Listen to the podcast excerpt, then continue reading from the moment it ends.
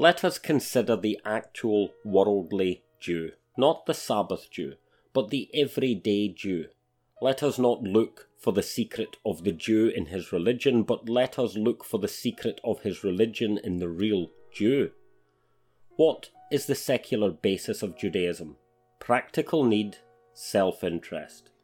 What is the worldly religion of the Jew? Huckstering. What is his worldly God? Money. Very well then, the emancipation from huckstering and money consequently from practical real Judaism, would be the self emancipation of our time.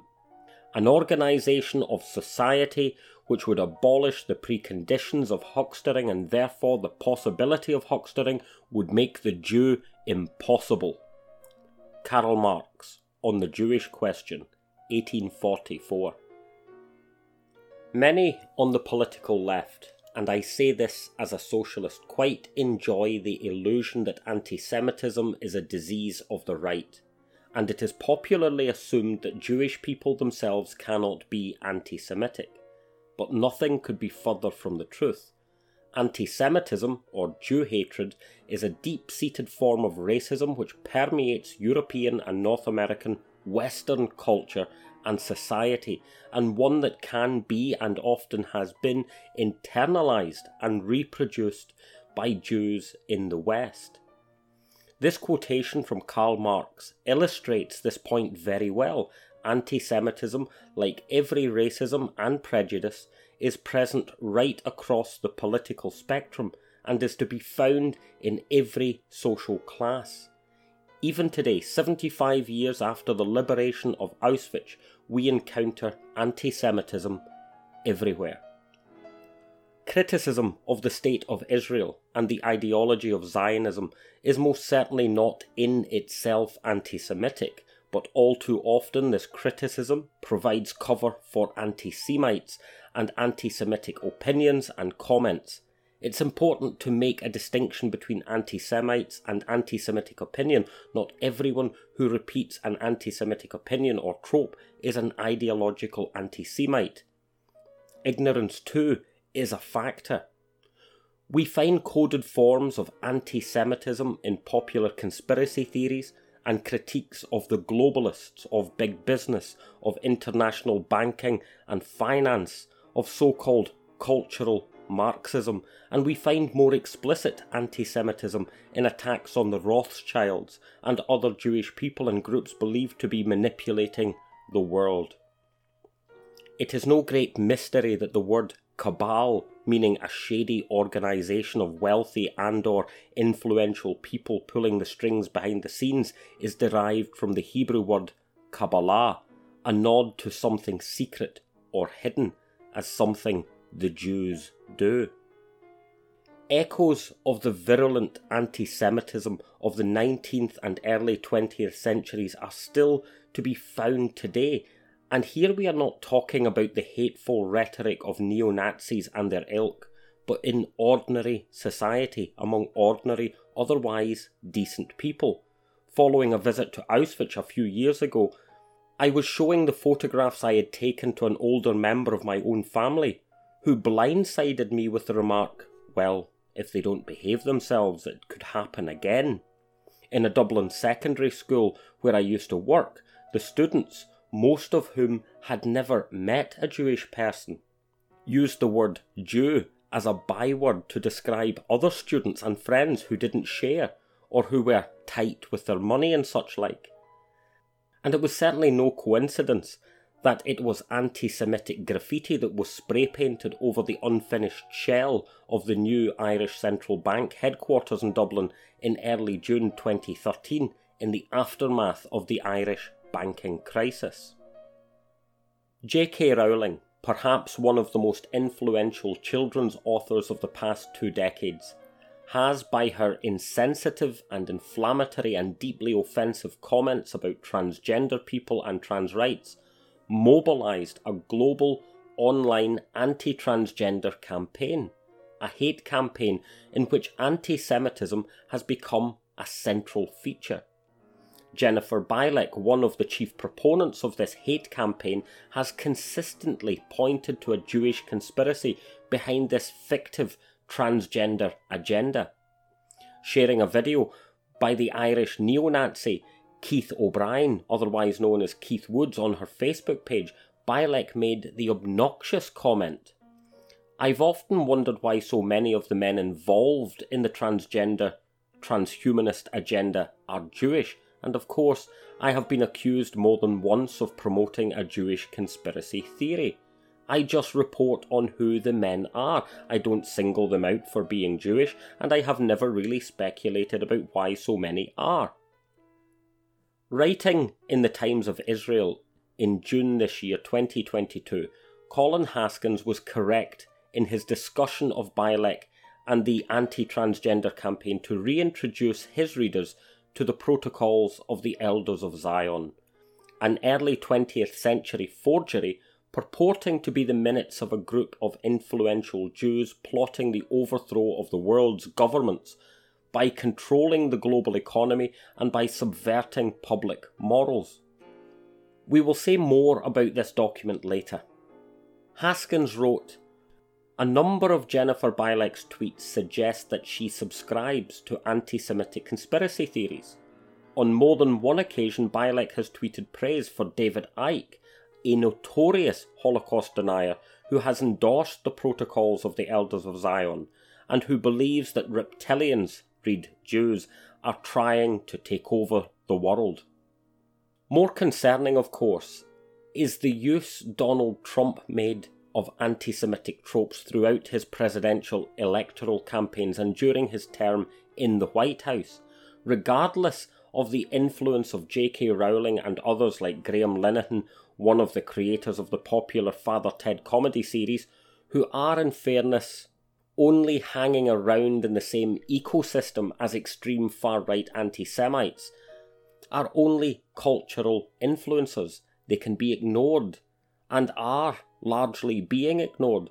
Linehan recently took to his Substack page to whine about how his finances had been reduced because of his personal crusade to protect women and girls from the evils of transgenderism. Lang may his lum no reek. But when we find anti Semites and racists calling the shots in the Oval Office, well, people who are happy to be open about their anti Semitism and racism let's not fall into the trap of thinking these things are new in Washington, then we are dealing with something quite different. Darker shades of politics are spreading across the Western liberal democracies. Alternative for Deutschland and the so called identitarian movement are making strides in Germany.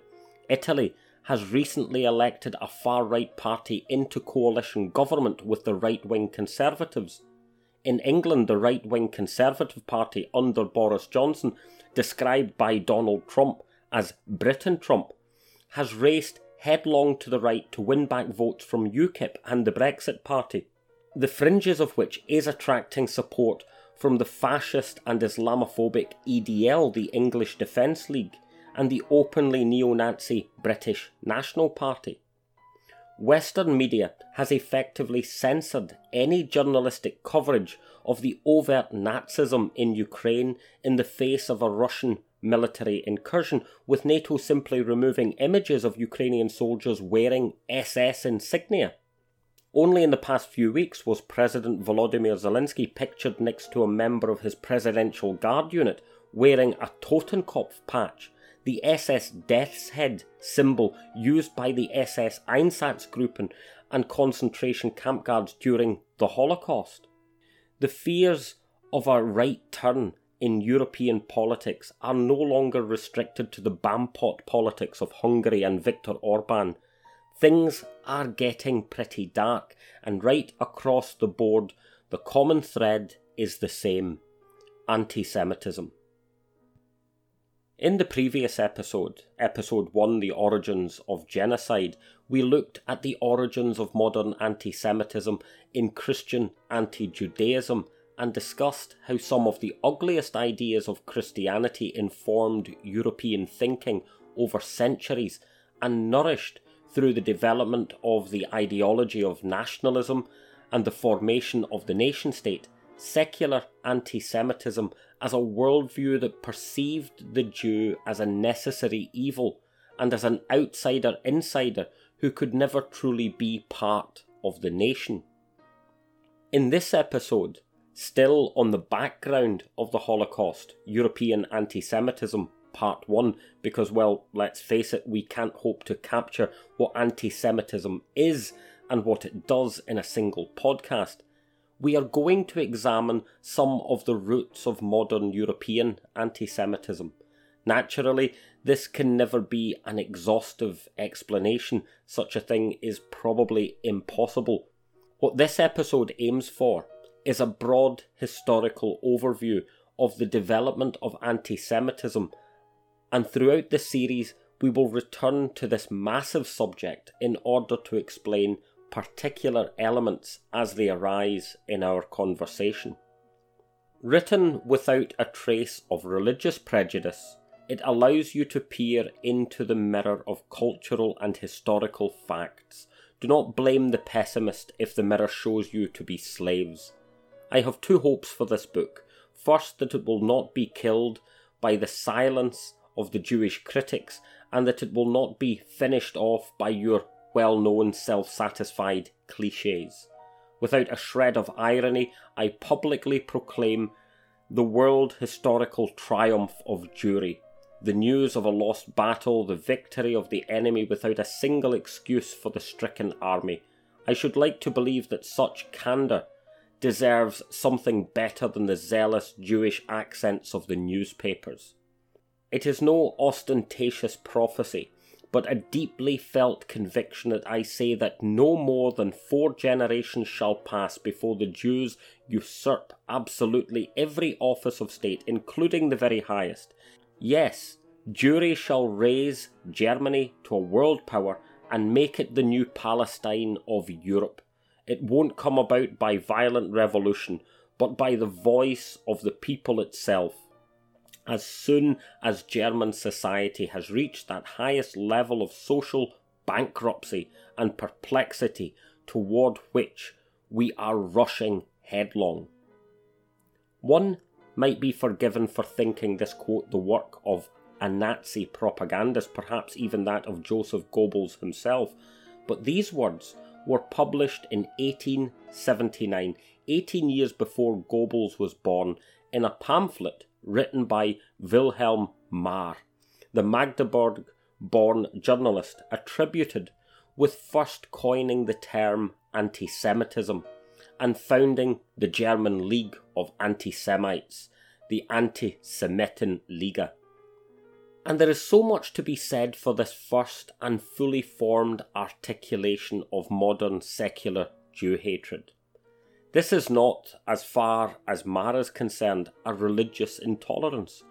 While religion in the form of state religion, the state church, continues to have an important function in the romantic imagination of the nation, religious belief qua the particulars of creed and doctrine are no longer essential to the nation state by the mid 19th century. With the evaporation of the Westphalian idea of the religion of the king being the religion of the kingdom, religious difference, very much the mother's milk of Christian anti Judaism, could no longer provide a rational basis for intolerance. Marr's Judeophobic polemic against the Jews was not a hostility towards Judaism as a religion, but a hostility towards the Jews as Jews, as a race. Marr did not invent anti Semitism, he merely gave it a name.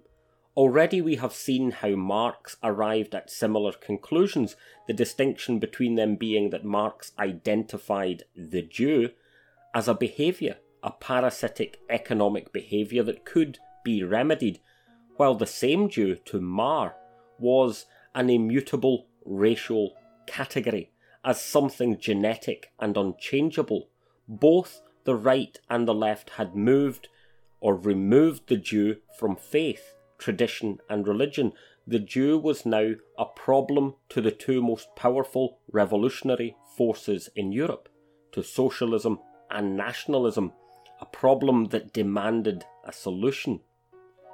It is important to stress that these new developing anti Semitisms, plural, were not solely a German phenomenon. As we will see, racial anti Semitism was a product of much wider Western European scientific and philosophical trends. This is not to exclude Eastern European anti Semitisms, which have their own roots. As capitalism progressed with the rapid industrialization of the West, and as the bourgeoisie pulled at the fabric of the old monarchies and empires of Europe, the competing forces of socialism and nationalism vied for the hearts and minds of the people of Europe. Socialists agitating for a revolution against the capitalist class, often presented as the Jews, and nationalists like Marr pursuing a revolution against a foreign race, the Jews.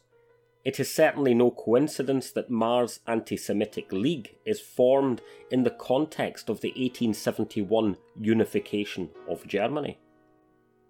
1848, the year of revolutions or the springtime of nations, is the beginning of a wave of democratic and liberal bourgeois revolutions across the continent of Europe the most widespread explosion of revolutionary fervour in European history.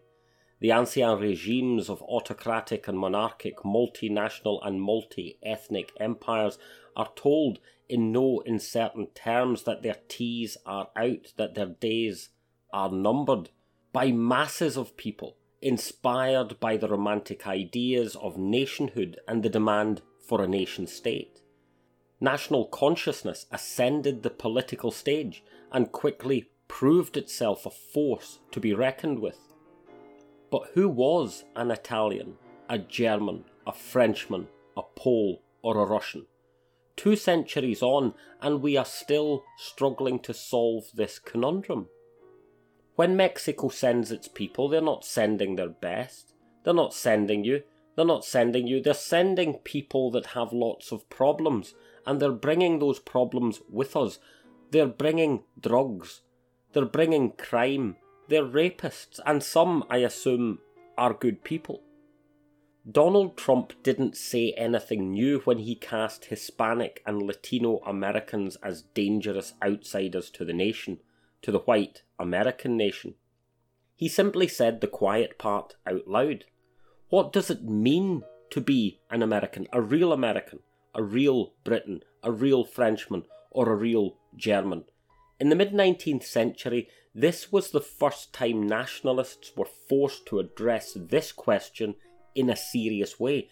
This was the first time they had their own states to define and circumscribe.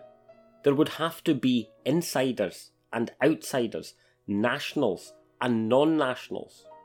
Thanks in large part to the histories of European imperialism and colonialism, European nationalists had at their disposal a ready made racial criteria for defining the nation.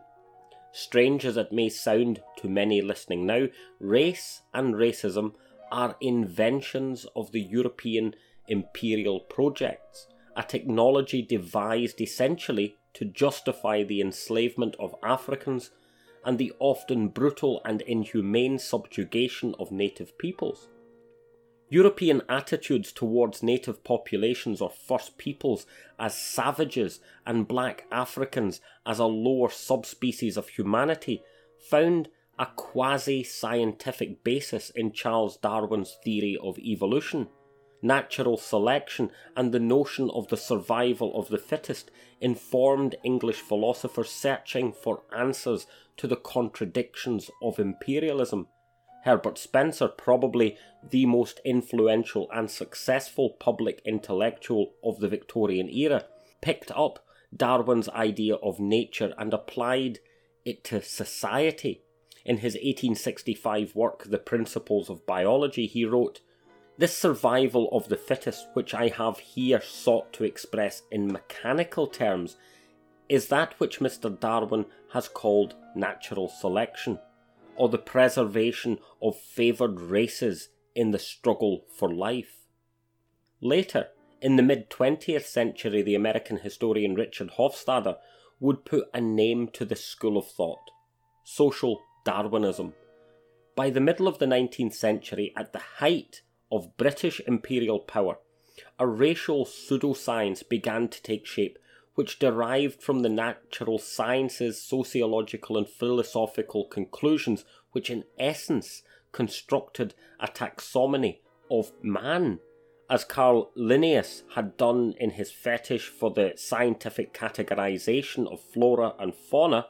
The architects of the British and European imperialisms set about the speculative classification of human beings into species, the species and subspecies of the human race.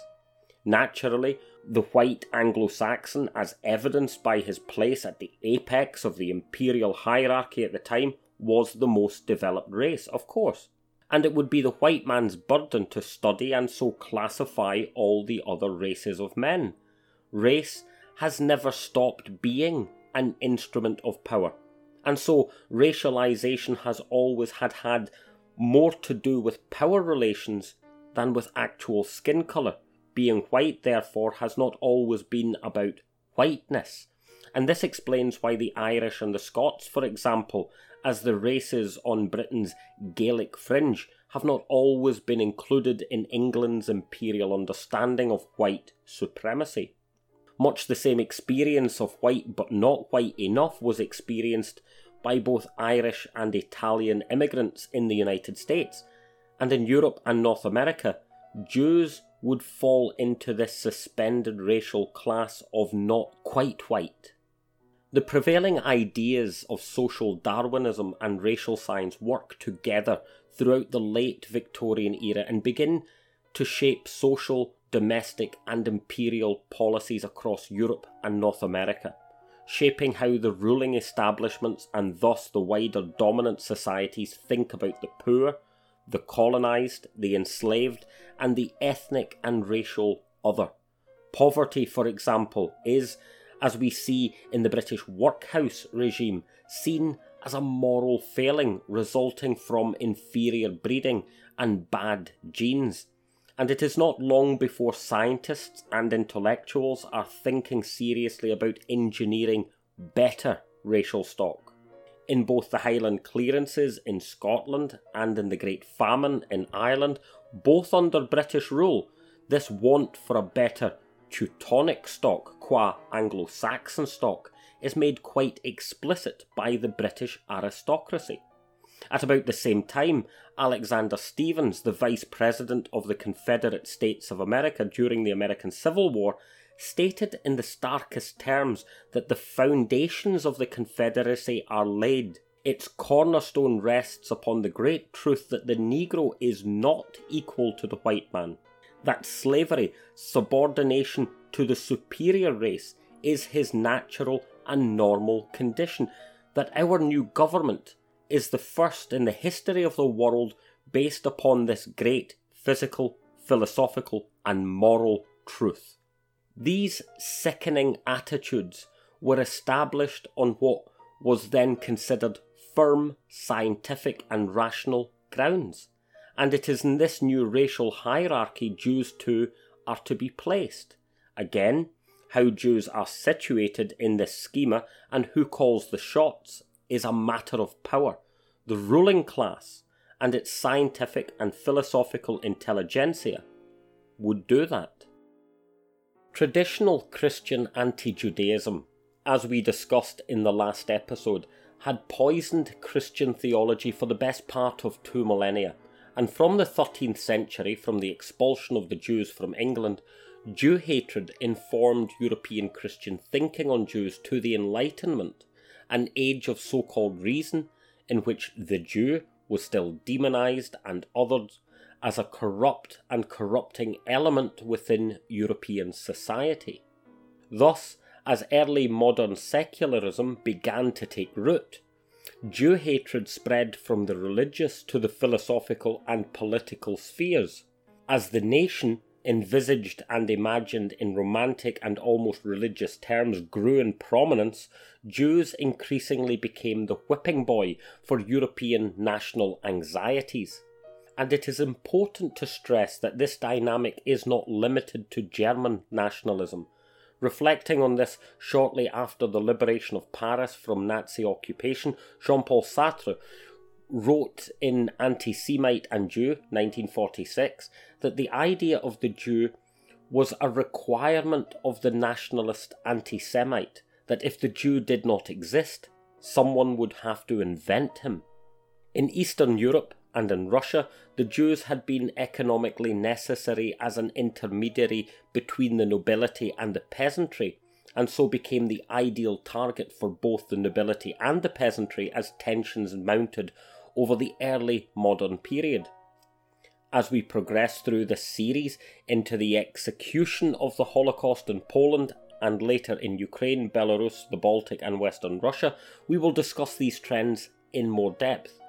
But if you are interested in Jewish life in Russia and in Poland and the evolution of anti Semitism in Eastern Europe, an excellent resource I can recommend is Antony Polonsky's work, The Jews in Poland, Lithuania, and Russia. It is in the Russosphere that we see the first association of the Jews with socialism and communism, a relationship of the Jews to a modern economic and political ideology that quickly spreads over the whole of Europe and to America. This is, of course, an association the far right continues to make even to this day with the Jews, the idea of Judeo Bolshevism. Owing to their particular constitution as an urban population and their connection to certain trades in a rapidly industrializing society, Jewish workers found themselves both politically and economically drawn to socialism. Revolutionary socialism and the overthrow of imperial states was also seen by many Jews as a way of gaining better, more equitable access to the societies in which they were confined and marginalized. This was then the great threat Western industrialists like Henry Ford saw in the Jew. Ford, the father of modern industrialized assembly lines, the Elon Musk or Bill Gates of his time, was a massively influential figure and a virulent anti Semite. And we will return to this later in the series when we discuss the reasons why so many Jews in Germany and German occupied Europe could not escape. You will by now be aware of a considerable amount of subject deferral to later episodes, and this helps to explain why this episode is labelled Part 1 of European Anti Semitism. The reason is quite simple the sheer size and scope of this subject. This episode aims then to be a broad introduction to the whole subject, and so for the remainder of this episode, we will focus our attention on how the scientific racism and racial theories of the 19th century, infused with Christian anti Judaism and traditional European Jew hatred, morphed into the racialized anti Semitism the Nazis would exploit in the 1920s and 30s. The transition from, let's call it, theory to practice of anti Semitism in Germany is the Great War, 1914 to 18, and its aftermath in the humiliating Versailles settlement and the difficulties of the Weimar Republic. But before we go there, two very important events are worth mentioning, and again, we will say more about these in a later episode or later episodes. And those are the publication of the now infamous Protocols of the Elders of Zion and the Dreyfus Affair in France.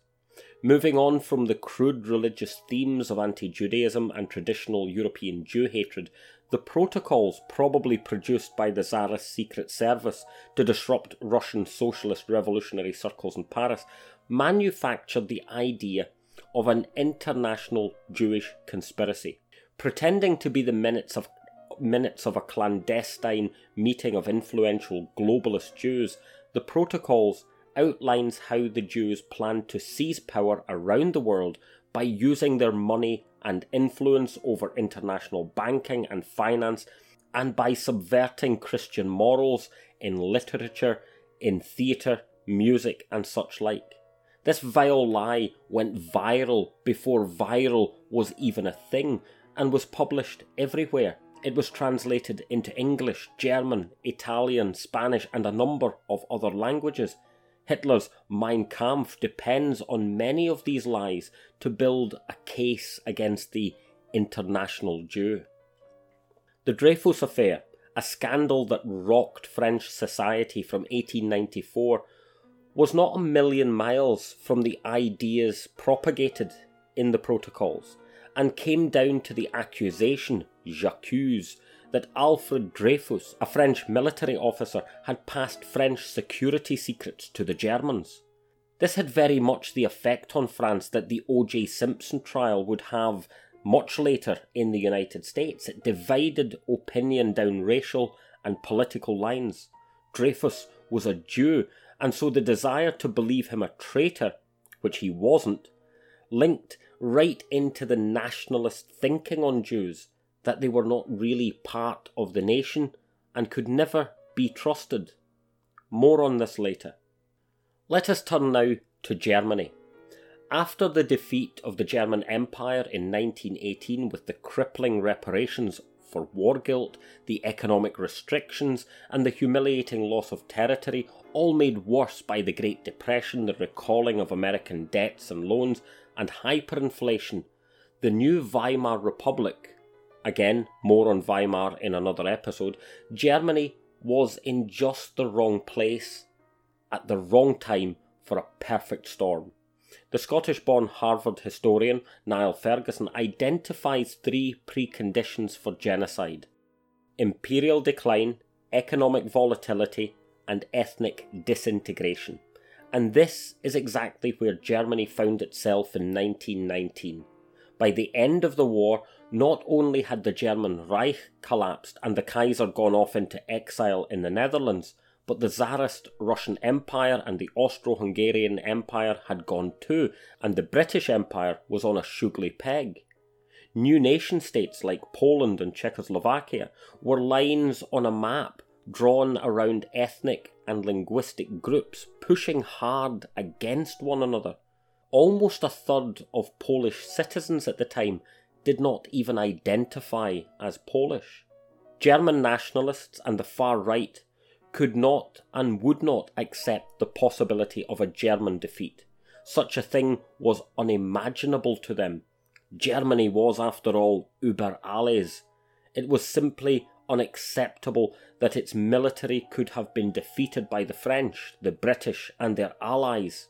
And so the Dolchstoßlegende, the fabrication of the myth that Germany had been stabbed in the back, gained traction.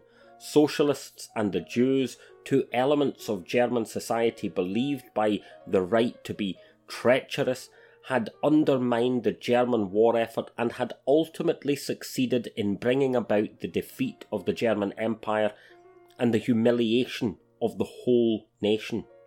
As socialism was identified already with the Jew, the attention of the right rapidly became fixated on the Judenfrage, the Jewish problem.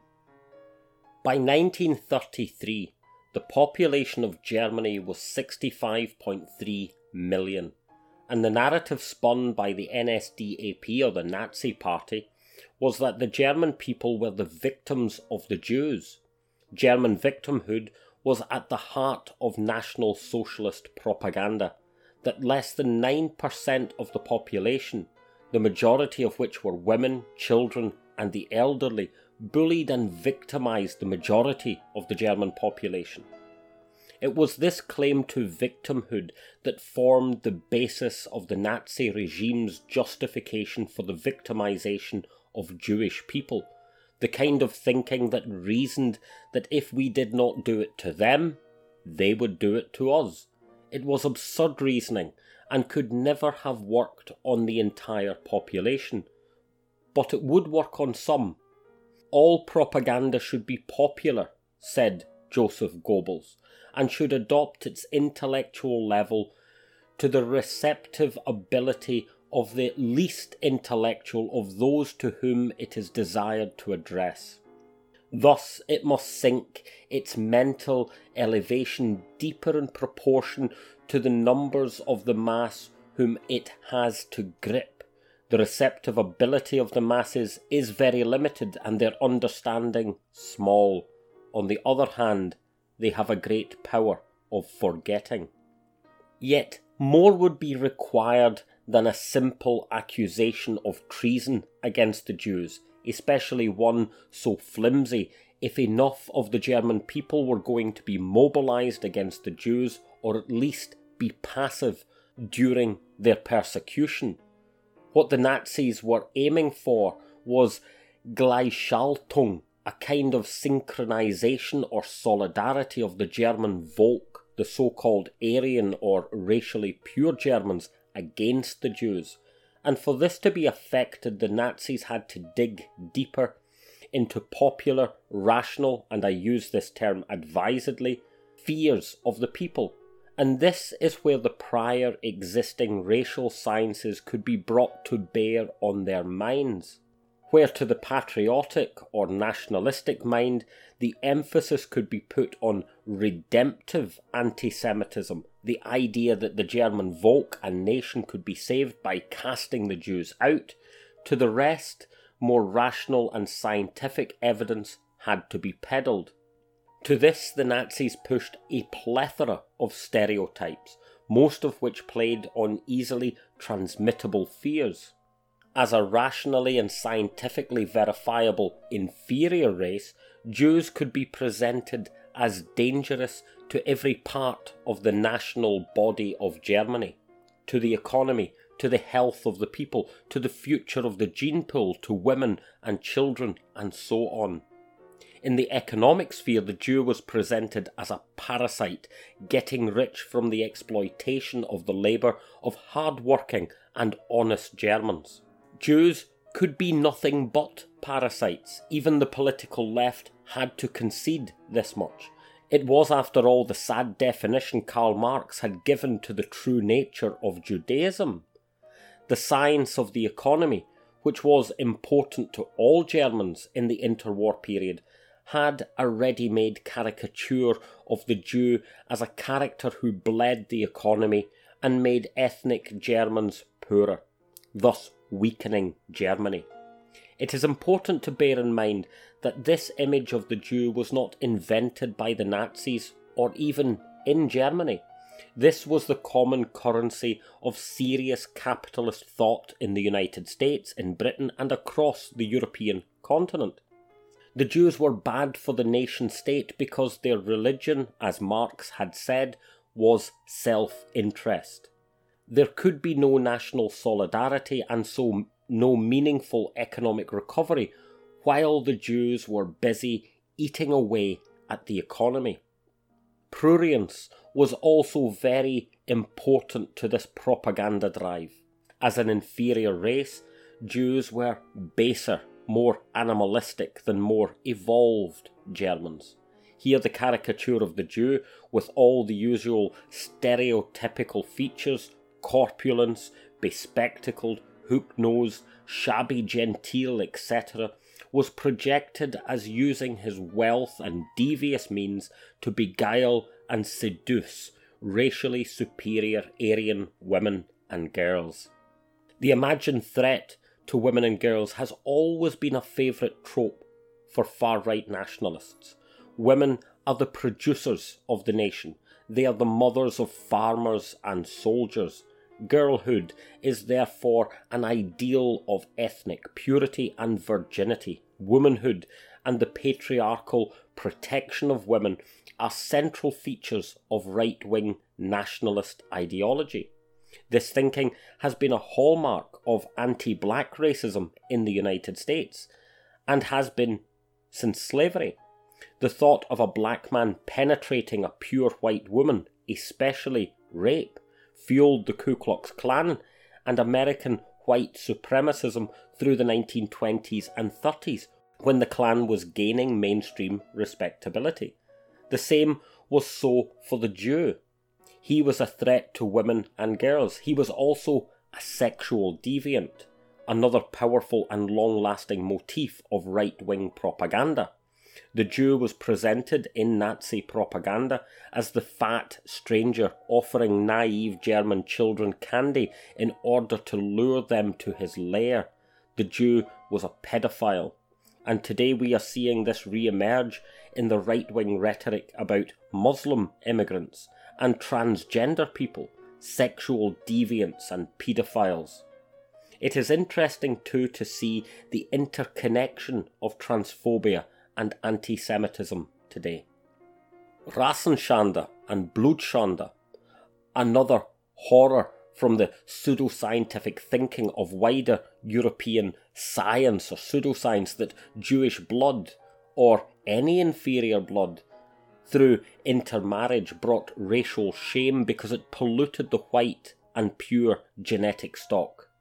Irrational as this hopefully sounds to the modern ear, this was trotted out with considerable scientific credentials in the 1920s and 30s.